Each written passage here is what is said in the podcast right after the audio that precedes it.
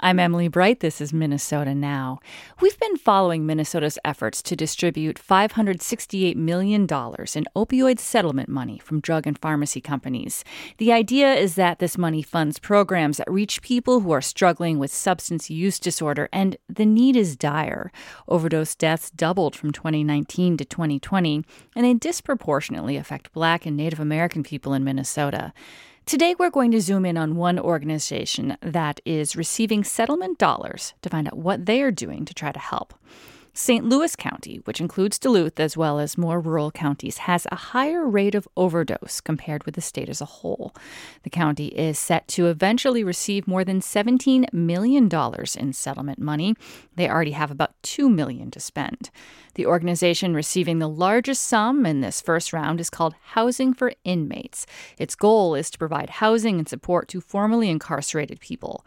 Its founder, Richard Howell, is on the line to tell us more. Hi, Richard. Hi, how are you today? I'm good. How are you? Great, thank you. You received $300,000 from the county and you purchased a building. How does it feel to move forward on your plans like that? It's very exhilarating. I feel that I finally have an opportunity to give back.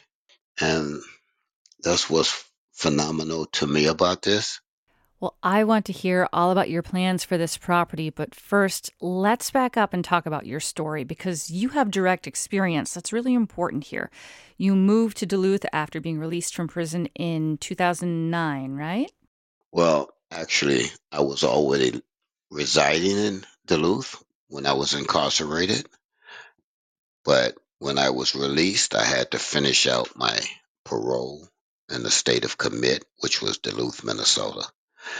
And upon my release, I found one of the obstacles of getting adequate housing and a job related to my um, incarceration or my felony background. And with that being said, previous to me going to prison, uh, I was a drug dealer and user, and I wanted to do something different this time. I wanted to be accountable for my actions. I wanted to be able to, to mend the fence that I had tore down literally in the community. So I decided upon being rejected so many times for a decent job and uh, housing, I came up with the idea of housing for inmates. And I found that a portion of my giving back consisted of being an outspoken advocate for those barriers that people are continuously suffering every day. Moving forward, as you said, you started this nonprofit a few years back to connect people who are released from prison with housing, but you didn't have a building back then. So, what were you doing to help? Well, actually, I was doing so well in the community.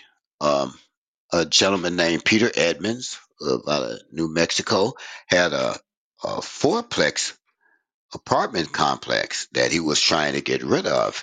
And he allowed me to uh, build my housing for inmates program up out of that building. And in doing that, I was able to connect with parole office, uh, Source Solutions here in Duluth, Minnesota, uh, other nonprofit organizations. I had an officer named Mike Erickson on my board of directors at the time who helped me to be able to get into the community. And I advocated for ban the box. After a certain time, after the three years was up, uh, Mr. Edmonds asked would I purchase the property.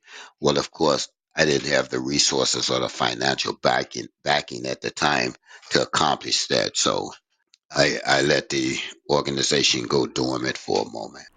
Okay. And now, will this new money allow you to purchase a new building or build one or go back to that same one? No. Okay. This is the beauty about this.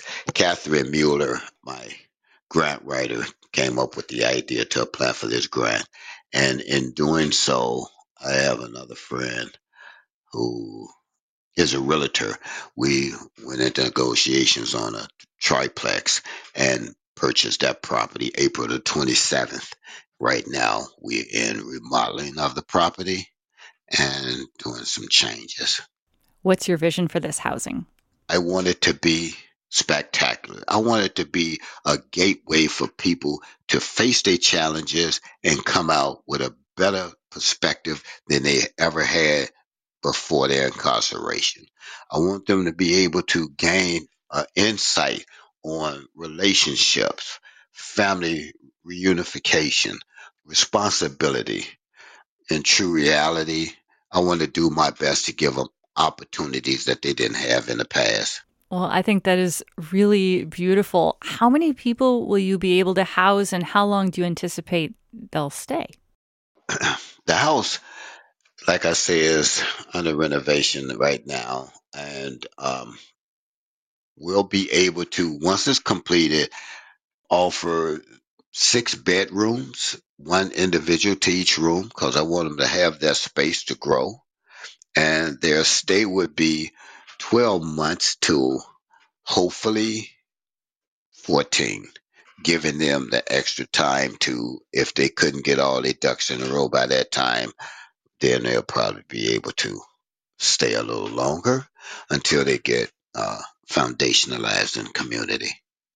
In addition to setting people up with a room of their own, are there other kinds of resources or help that you want to be sure to connect people with while they're there?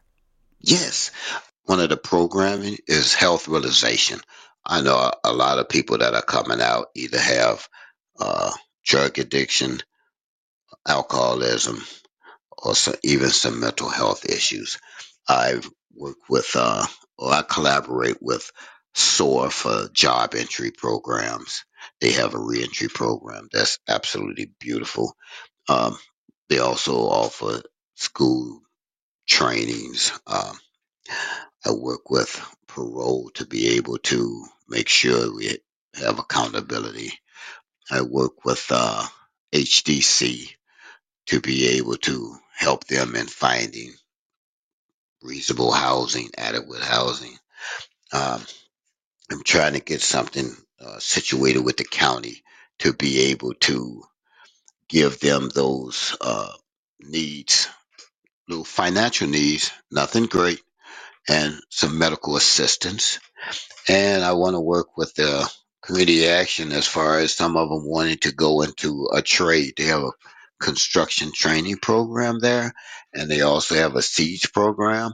Uh, if, if people are like outdoorsy and want to do plant trees, learn all about the trees and uh, keeping the environment clean. So those are just a few that I have in mind for right now. How is this different from a halfway house? Well, the halfway houses offer you one thing shelter and get out. And that's not very inspirational. I think that if you want someone to be a productive citizen, they have to have something to, to gravitate to, to look forward to. And for me to be released and go into a halfway house, all I have to do is be back on time, leave on time. And you know, it's it's not addressing the issues of each individual. I want to help a person build a foundation again because as you know, leading up to incarceration, I tore down and damaged a lot of bridges and feelings. So when I come out, what do I really have? Nothing. No one trusts me. No one believes in me. I want to be able to bridge that connection again. Allow people to be able to reconnect with themselves, to be able to reconnect with the community. So, how close are you to being able to open? I feel a couple of months now.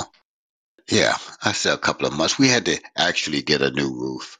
And one of the apartments was flagged, and we didn't know why it was flagged until the insurance company stepped in and um, told us that the electrical panels were not updated.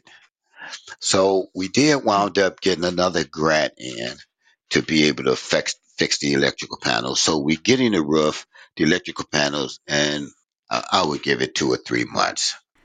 Well, Richard, I wish you great success on the opening of your building and on the continued work that you do. Thanks for your time today.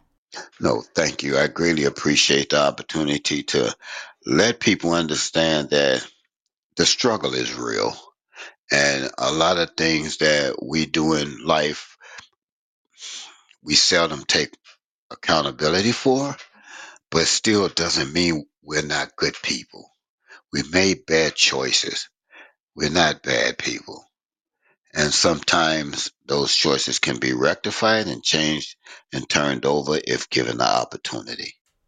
That's a good word from Richard Howell, the founder of the nonprofit Housing for Inmates in Duluth and a community construction crew manager for Community Action Duluth.